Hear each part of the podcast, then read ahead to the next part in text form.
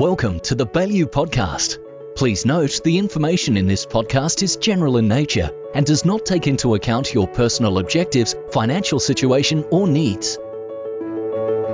Welcome to the podcast. I hope everyone out there in lockdown, particularly those in Melbourne and Victoria, are staying well and looking forward to an easing of restrictions over the next few weeks. Fingers crossed. Now, speaking of an improving outlook, hopefully, today we're taking a detailed look at the economy and investment markets. Regular listeners will know EL&C Baillieu Chief Investment Officer Malcolm Wood. So, what you're about to hear is an edited version of a presentation he has given in the last few days. I should say there is also an accompanying presentation pack. So, if you're listening to this podcast via the email link, the presentation pack should also be there with you. If you're listening, if you're listening through other means, for instance, one of the many podcast platforms that we're available on, you'll need to speak to your EL&C advisor if you'd like a copy of that presentation pack. So anyway, Mal Wood, the other voice you'll hear on this podcast is that of Ben Taylor, financial advisor uh, with EL&C Please enjoy what is a very positive outlook for the Australian economy.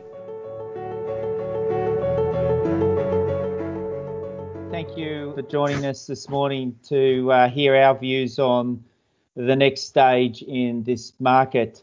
Uh, so, uh, what I wanted to cover today really builds on the analytical framework we introduced uh, in the midst of the pandemic, uh, which is uh, a fourfold approach analysing how economies and markets are performing in managing the virus. Secondly, how uh, the policy response is occurring, whether it be monetary and fiscal, and finally uh, the luck or, or, management of where economies and markets are positioned to take advantage of the evolving situation. In this presentation, we sort of go a step forward and look at well, what's next in that process, which of course brings us toward addressing the vaccine uh, possibilities, and we'll touch on that. And then we'll sort of bring it forward to, well, how are economies performing in this recovery? What that means for earnings, for valuation, and positioning your portfolios uh, for this next leg. So let's start off with the first of those four criteria, and that's just looking at where we are now. And uh, the top right chart on page three shows the depth and speed, well, it shows the depth of the declines that we saw in February, March in markets. It was the shortest, sharpest uh, sell off uh, for Australia on record. And then we've seen dramatic rebounds. Take the US market as an example. It's fallen, fell 34%, rallied back over 50%. And as the bottom right chart shows, that leaves the US market actually at a record high. Asia's done even better and uh, Australia and Europe are the laggards. So that's where we are. Um, the, the question is, what next? And uh, so let's go to the next slide and see how we're thinking about the COVID management. And uh, we developed a framework for ranking uh, countries and markets. And we look at the top 20 markets on this basis, looking at uh, new case level, uh, the historic case level, mortality rates, testing levels, etc. And we bring that together and rank countries on their performance. And uh, the consistent leaders in this whole period have been East Asia. I've got Taiwan, Hong Kong, China, and Singapore listed there. If you look at the bottom right chart on page four, uh, you can see that uh, the level of new cases in these countries by global standards has been extremely low, uh, and uh, most, including Australia, uh, have certainly made good progress on containing the second wave now. Um, if we go back up the bus a little bit further, you see countries facing serious second waves now, uh, which they have yet to get on top of. That's uh, the bottom left chart, uh, particularly Spain and France. Um, and notable at the very back of the bus really has been the United States with its persistent high level of cases. That's the top right chart, the light blue line. Uh, and other emerging markets uh, such as Brazil, India, Indonesia, Iran have really struggled as well. So we rank we rank fifth on these criteria at the moment, so we were a bit a bit worse, but with uh, uh, Victoria uh, succeeding in containing the second wave, uh, Australia's ranking is rising again. That's good for uh, for us, but the bigger picture is the vaccine and treatment candidates. Of course, there was a lot made out of the FDA approval for convalescent uh, plasma last night. Um, but really, that is a treatment, not a vaccine. It's good news, uh, but it's not the, uh, the the the solution that I think markets would really surge on. But as you can see on the table on the right of page five, a lot of lot of data in this. Uh, we're tracking the leading candidates, and uh, we've got about 30 drugs, I think, on this list. Uh, and the good news is there's five leaders targeting a uh, approval in this or next quarter. Uh, Oxford AstraZeneca is the one that Australia's linked to. Sinopharm is a Chinese candidate. Moderna and Regeneron are US biotechs. BioNTech is a German uh, biotech which is linked with Pfizer, one of the, the major US drug companies. But beyond that, there's a there's about 11 that we think are showing strong prospects of something by the end of the first quarter. Consistent with that, we find if we look at uh, experts like the super forecasters down the bottom left who try to put a probability on um, a solution to issues like this, uh, they're putting a 45% probability on a mass distribution of a vaccine by the end of the first quarter, 85% uh, in one year's time. That's they are the sort of probabilities that you rarely see in markets. Uh, so uh, we're quite uh, comfortable that this is great news and supportive of the of an ongoing rally. Who will this be most important for? It's of course most significant for the laggard markets uh, from our perspective as investors. We'll come back to that a little later. Uh, on the second criteria, monetary stimulus, this has been a huge success. Uh, so central banks acted aggressively in March. You can see the explosion of their balance sheets that's happened since then in the top right chart. So the G7 central banks have expanded their balance sheets by $7 trillion, which is 15.5% of GDP. By contrast, in the GFC, they expanded by just under 3 trillion at the peak, but that was 6.3% of GDP at that time. So what we're talking about here is a response from central banks that's two and a half times the magnitude the, of their response in the financial crisis that we call the GFC. Really a, a driver of what we've seen here. Yes, sorry. Sorry, man, I was just going to interrupt you there to ask you, um, because I'm sure everyone hears about how there's been massive stimulus, both fiscal and monetary stimulus. Can you just explain to people how this monetary stimulus affects the equities market in particular? Yeah. Yeah, so it's um, obviously a indirect positive for equities because what central banks do is they uh, they use their balance sheet to buy primarily government bonds uh, the Fed's also been a buyer of mortgage mortgages. They call them mortgage-backed securities in the United States. And in this particular crisis, it's also bought corporate bonds. That's about as far as most of the central banks go in asset purchases. But of course, what happens, Ben, is um, I buy a bond off you, a billion dollars of bonds off you. You've got a billion dollars of cash. What are you going to do with it? Are you going to sit there in cash at earning zero? Or if you're a European bank earning a negative return? So, what is encouraged here by this behavior pattern is uh, risk taking by uh, by the counterparty. And so what happens is uh, that that just have that just lifts all asset prices. And so there's the indirect effect of the confidence that this engenders in investors, so that helps equity markets. There's this there's this reallocation effect that we're talking about here. Is there's cash everywhere. What am I? I don't want the cash. I want to invest it in a returning asset. Um, and then there's there's also the the sort of the positive here of say you're a US corporate at the moment with an A rate uh, A A rated credit. So your uh, bond spread at the moment is about 100 bips. So you can lock in 10 year funding at about 1.6%. So what it does is just enables companies to lower their interest expense and really manage their uh, uh, their, their, debt their debt profile. So all of those are the positives from this so, um, this action. So, Mal, is this what we would refer to as printing money? And, yes, yes, correct. And, and and you know it's good in the short term for markets. Obviously, it's like a uh, you know it's like an adrenaline hit, um, but potentially will pay the price further down the, tra- the the track.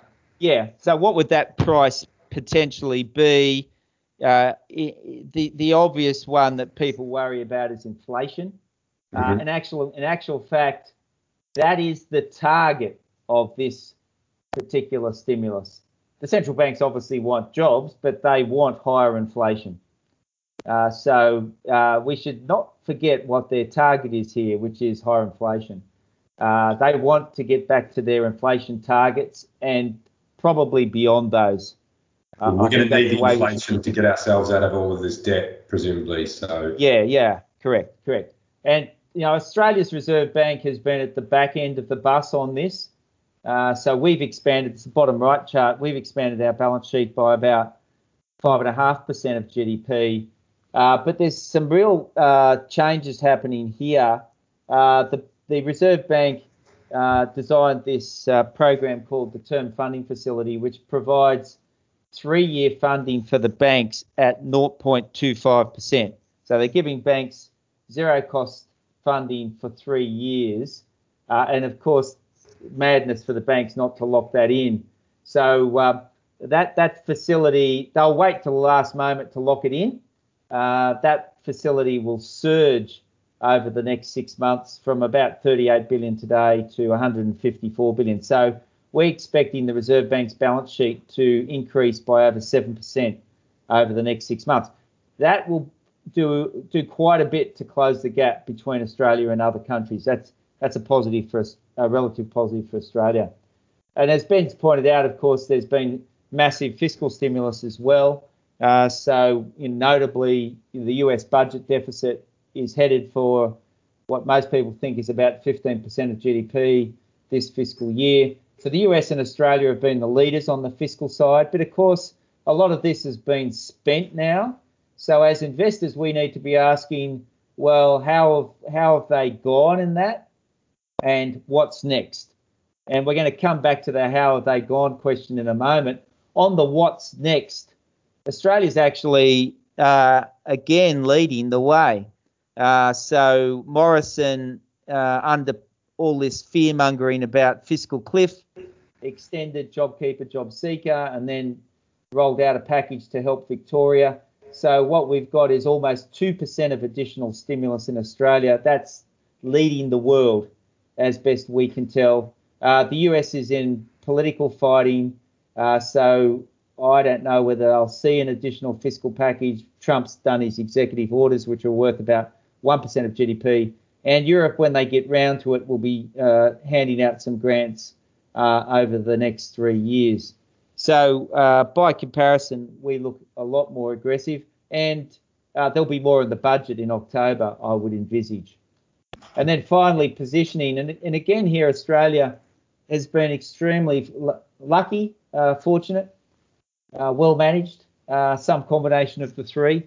so, there's been the benefit of the oil price crash, which has been felt globally, but particularly in Asia. As the benefit of Asia's first recovery, Asia went into the crisis first, come out, and of course, Australia virtually sends all of its exports to Asia. I wanted to highlight the top right chart to emphasize this point about the uniqueness of this cycle. Uh, so what that chart shows you is the link between the Aussie dollar, the black line, and the and commodity prices, the blue line Interestingly, in the GFC, which is that first uh, bump in the chart there on the on the left side of it, uh, Australia's commodity prices fell 39%.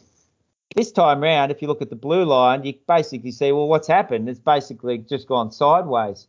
And in fact, our prices are up slightly against pre COVID levels as we speak.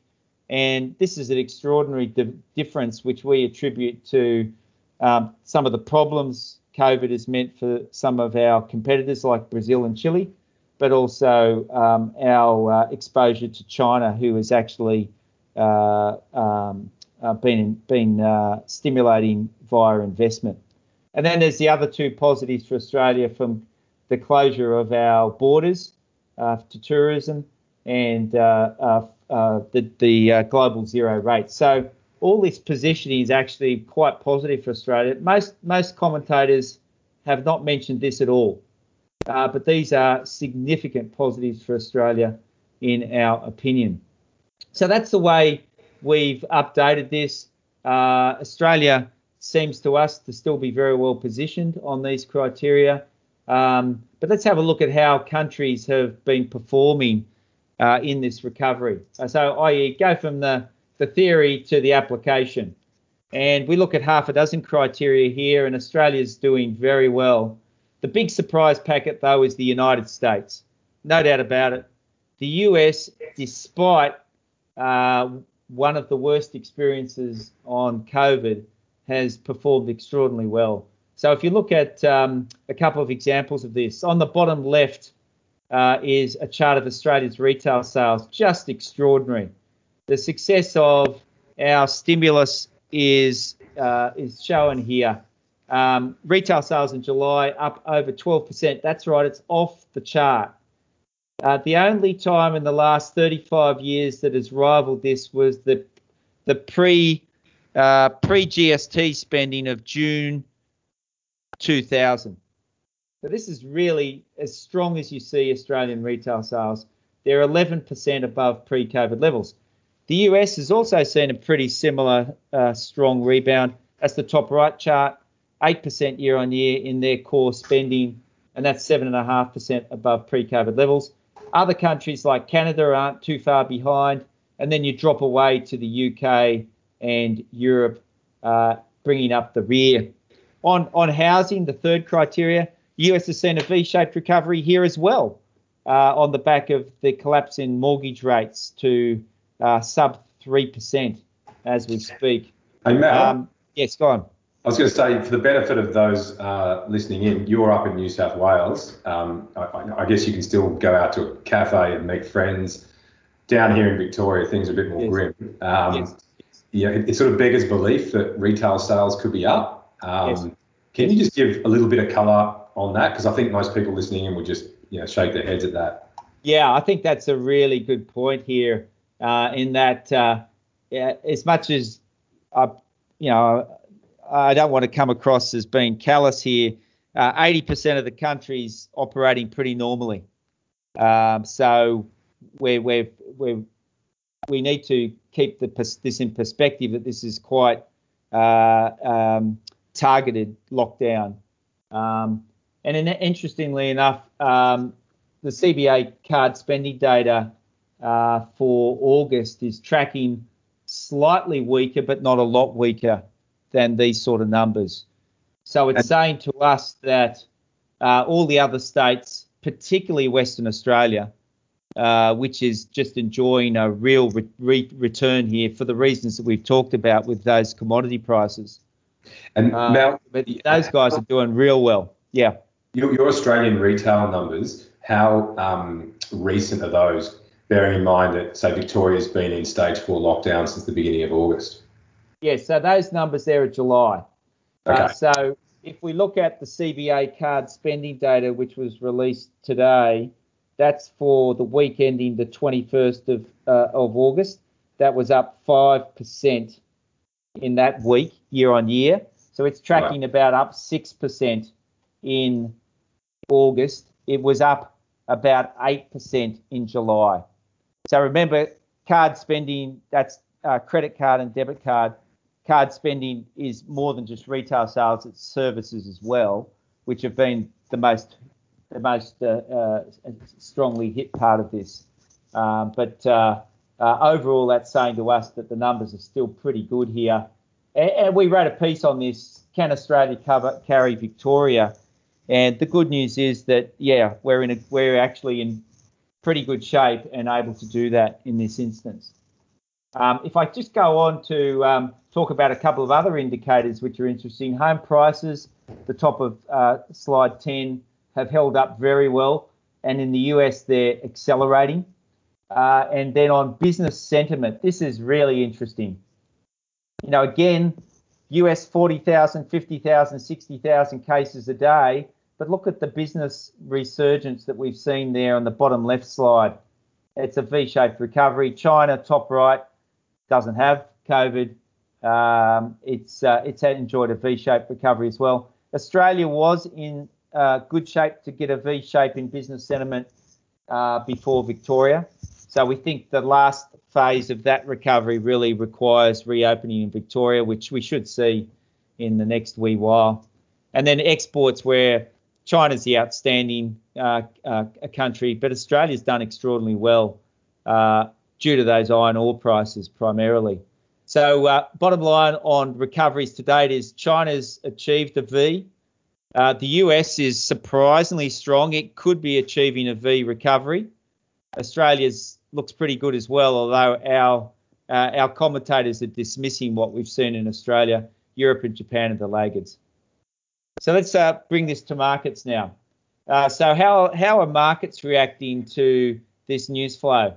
Um, it's quite interesting that despite the market rebounds, investors remain remarkably cautious.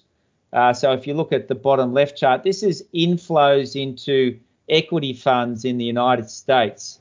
Uh, there was a month in, I think, April when those flows stopped, outflows stopped. But as the markets recovered, investors have just gone back to their skeptical ways and uh, remain uh, big sellers.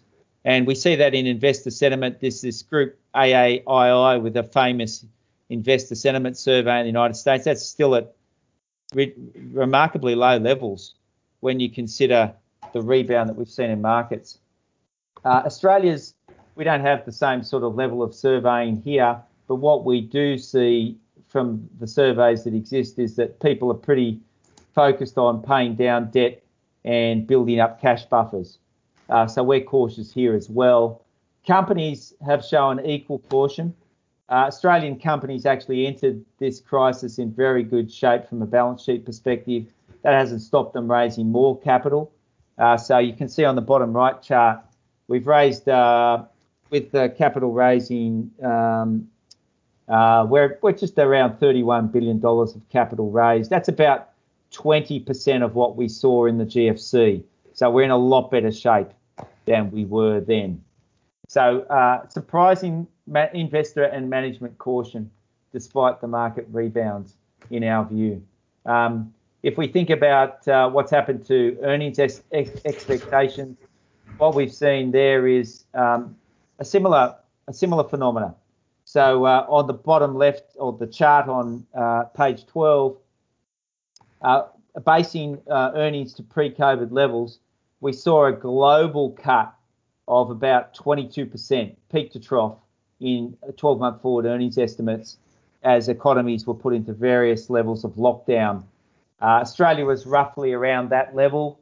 Uh, Europe was the worst. That's the, the grey line on that chart. It fell 30% peak to trough, justifiably when you think what's happened to European GDP. Uh, what's interesting is what's happened since then. So if you look at the solid blue line, that's US earnings expectations. That's recovered pretty well. It's uh, recovered 8.5%. It's down a net 14 now uh, on the back of a very strong second quarter reporting season. Uh, sorry, I should say stronger than expected reporting season. Emerging markets, the red line has also improved. We think that's to do with China's V recovery and better than expected technology demand. Uh, by contrast, Australia, the orange line, was starting to see the same sort of recovery until the middle of July when the Victoria news, I think, overwhelmed analysts and they took another haircut to their forecasts and you can see how we've diverged there. So really it comes down to whether you think Victoria is a one month blip, as I do, or whether you think this is a, a, a change in direction for Australia. Uh, I think that's where the consensus lies. Um, Matt, we'll talk about I, that in more detail. Mal, I'm just going to pick up on a, a point there. Um, you know, I think our index is very different, say, from the US index. You know, they're, they're dominated by the big tech players who, have, if anything, have accelerated their uh, earnings through this period, potentially anyway. Um, and yet, you know, we're, we're dominated by the big yeah. banks and the big miners, and yeah. the banks are obviously um, in a difficult position right now. And I would yeah. argue they're a lagging indicator. In other words, the pain for them could come, you know, in the future. So I guess the, the, the composition of our markets are very different, and that maybe yes. tells yes. part of the story. Yeah, absolutely, uh, absolutely right. And that sort of brings us to looking at um, the, the, recent uh, reporting season, which we're in the midst of right now. But I think Ben's point's a good one. If you look at that chart, all the yellow ones are double-digit declines, and you can see it's dominated by large declines in earnings for the financials, um, and that's all to do with um, the what we call collective provisions from the banks. So this is against those future losses that Ben's highlighted. Uh, actually aren't seeing the losses yet. They're providing against the possibility that they occur, as well as um, that that's all those uh, bushfires and problems that the uh, insurers faced uh, over the summer uh, and then their investments, which have also been tough. Uh, by contrast, um, if you look, there's not too many blues on the chart for the double digit growth, but consumer related businesses have seen good growth. So Coles, Wesfarmers, Amcor, Brambles, um, CSL's not really consumer, but it's done well as well. Goodman Group, which is a play on that technology shift that uh, Ben highlighted, strong results. And then you come to the miners, which have actually uh, uh, held up extraordinarily well, courtesy of that China phenomena that we highlighted earlier. So you're absolutely right. Our um, our focus or our, our large weight to financials has hurt us here in this short term uh, versus the United States. Uh, the miners is probably a positive for us, but uh, um, uh, not enough to uh, differentiate at this point in time. So what are markets recovering? Uh, what are markets? Uh, sorry, what are markets discounting in terms of the recovery? So what, when we put uh, forecasts into our out years, it's our view that uh, the markets are forecasting a U-shaped recovery. What do we mean by U? U means it takes a couple of years for us to get back to pre-COVID levels. So what that means 2022.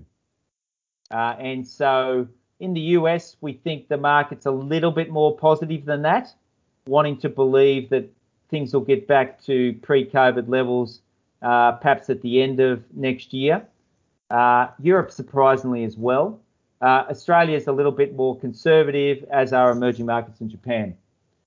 On the valuation story on the on the following slide, it's uh, it's been a, a, an interesting one with valuations going to unusually high levels. Uh, so you look here at the bottom left chart, that gives you an historical perspective on valuations. US is black over 22 times.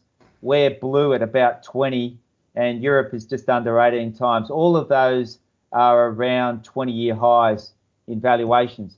The top right chart sort of focuses in on this last part uh, with the uh, with the COVID-19 event and you can see how PEs collapsed in the bear market and have recovered and are higher now.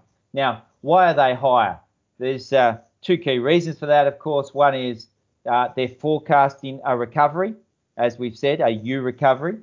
Uh, and secondly, they're higher because uh, the interest rate with which you discount all those future earnings back to the present is actually lower.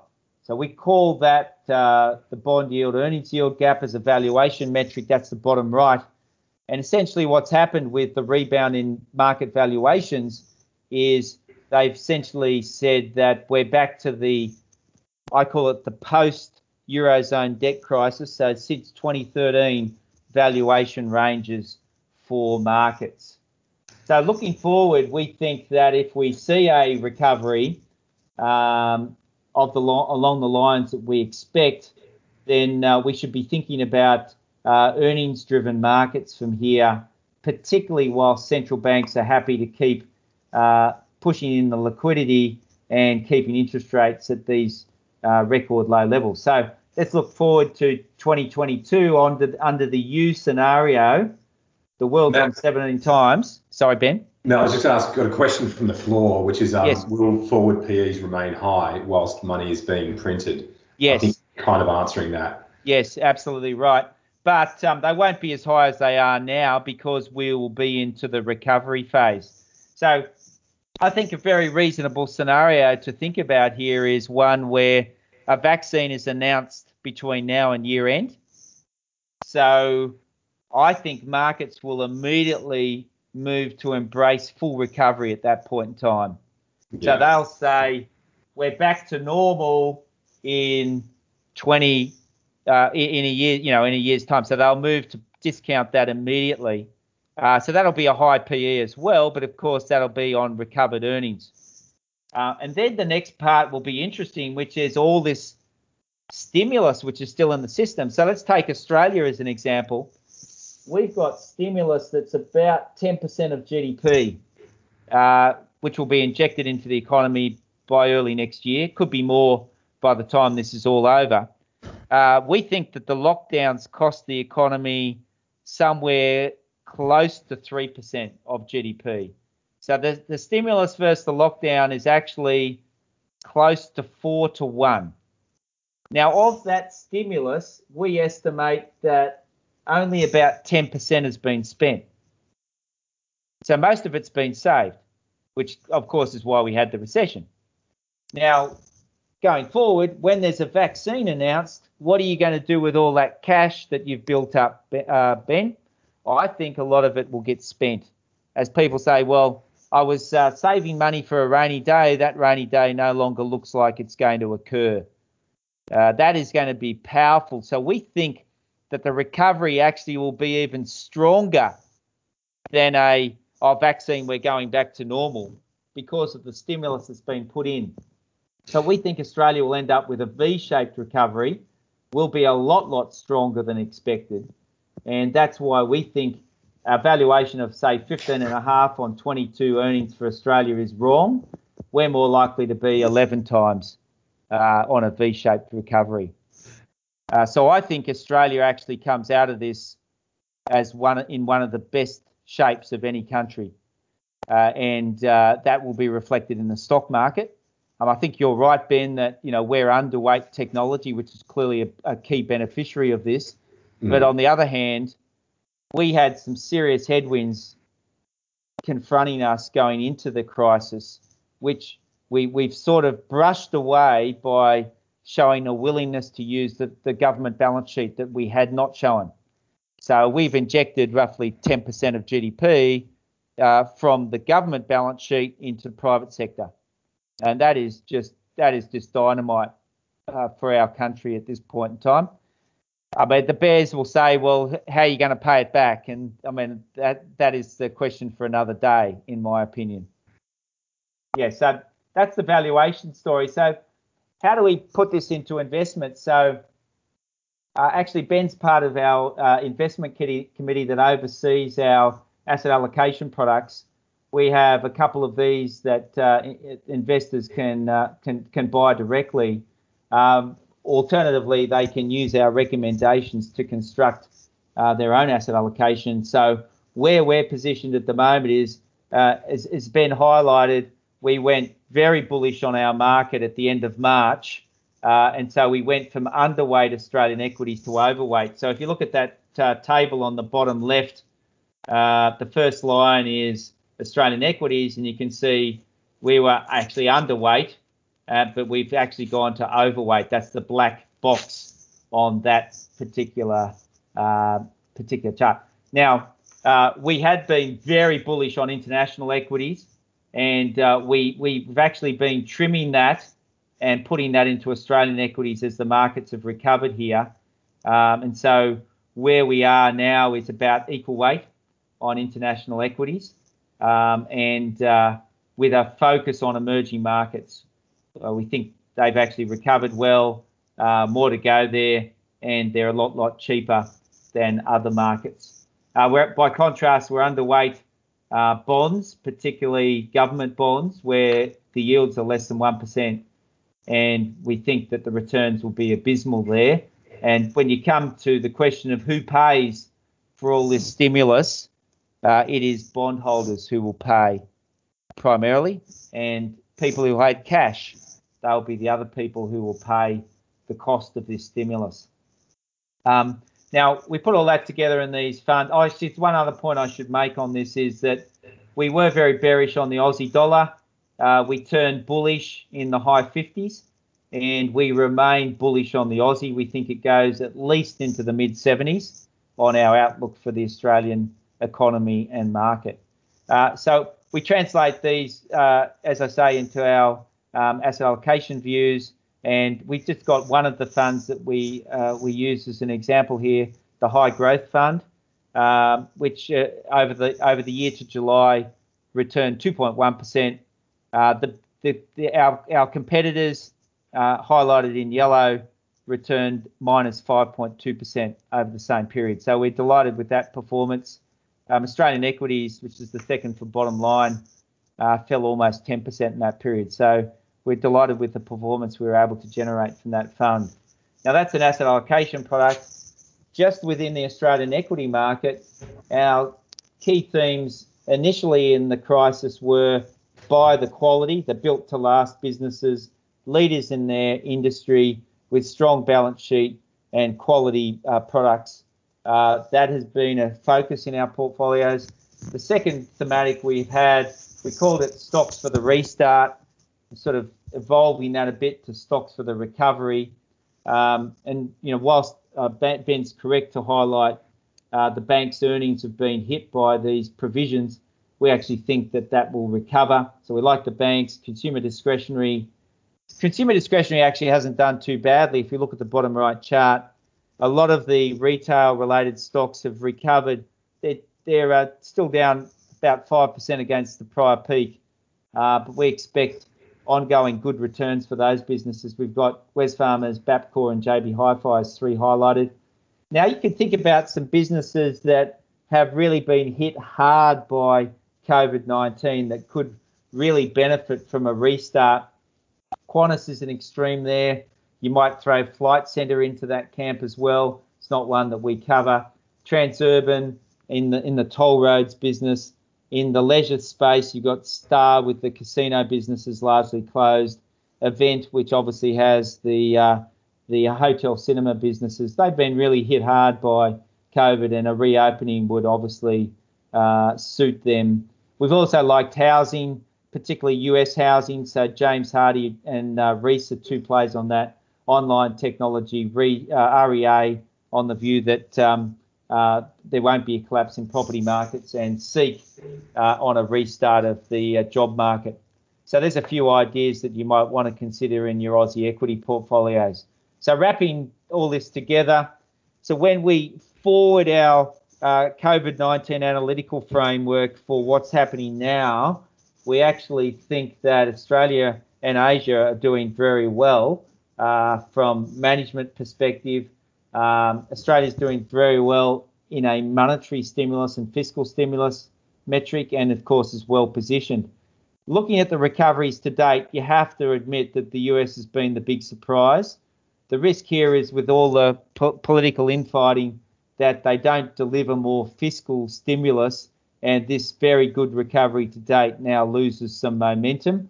Uh, so that's really a wait and see as I guess the, the various parties figure out what's best for them politically here. Australia, we think uh, the market is not giving credit for the recovery we've seen, uh, and certainly not anywhere near embracing a V shaped recovery. China's done that, uh, and of course, vaccines will lift laggards such as Australia and Europe. Uh, on the valuation question, you know, why are valuations so high? It's the U recovery expected. So we expect valuations to come down as the recovery is achieved. If it's a V recovery, of course, those those earnings will come through even faster.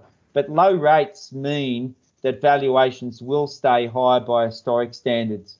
So the sort of the 14 times that you historically thought about in Australia is probably going to be closer to 16 to 18 times uh, after this is all settles down. So where should you be invested? Obviously, we're saying equities are the place to be. Um, overweight Australia in particular. We still like international equities, particularly emerging markets, and we'd hedge part of that given our bullish view on the Aussie dollar. And then in terms of stocks within our market, we'd be buying a mix of those quality, built to last businesses and stocks for the recovery, which are a bit more the domestic cyclical businesses. And that's uh, that's my prepared remarks. So if there's any further questions or comments, we'd be delighted to uh, to respond to those. Thanks, Mal. Um, well, um, probably something that I don't think you touched on, Mal, but is going to be present in the minds of those on the call is dividends. Um, you know, we, we had a flood of dividends in FY19 um, with lots of buybacks and and so on, and then we've sort of come into a drought this year uh, where we've seen many examples of com- companies cutting, deferring, or reducing um, their dividends. So, you know, many retirees and those who rely on dividends are going to be have less in their back pocket. So, um, you know, that that's something that will have an impact uh, certainly in this coming year, and and probably likely dividends will remain um, lower in FY21. What are your thoughts on that, given the dividends are such an important component of a return for a market? Yeah, I think, uh, Ben, that um, uh, there's been a lot of pressure from regulators, obviously, on uh, institutions like the banks and insurers to uh, preserve capital. Um, yeah. If you look beyond those companies, you know, I'm just amazed at the number of businesses with no debt at this point in time. So here we are. It hasn't been cheaper to borrow since Federation in Australia but yet many of our businesses now have no debt. So they are, uh, to to put a term on it, rock uh, bulletproof, bomb-proof, nuclear bomb-proof. I mean, it's sort mm. of like they're they're really uh, conservatively structured at this point in time. So you know, go back to the GFC, the risk-weighted out, the the capital ratios for our banks as a share of risk-weighted assets was you know three and a half, four percent now 11% is deemed oh, a bit risky.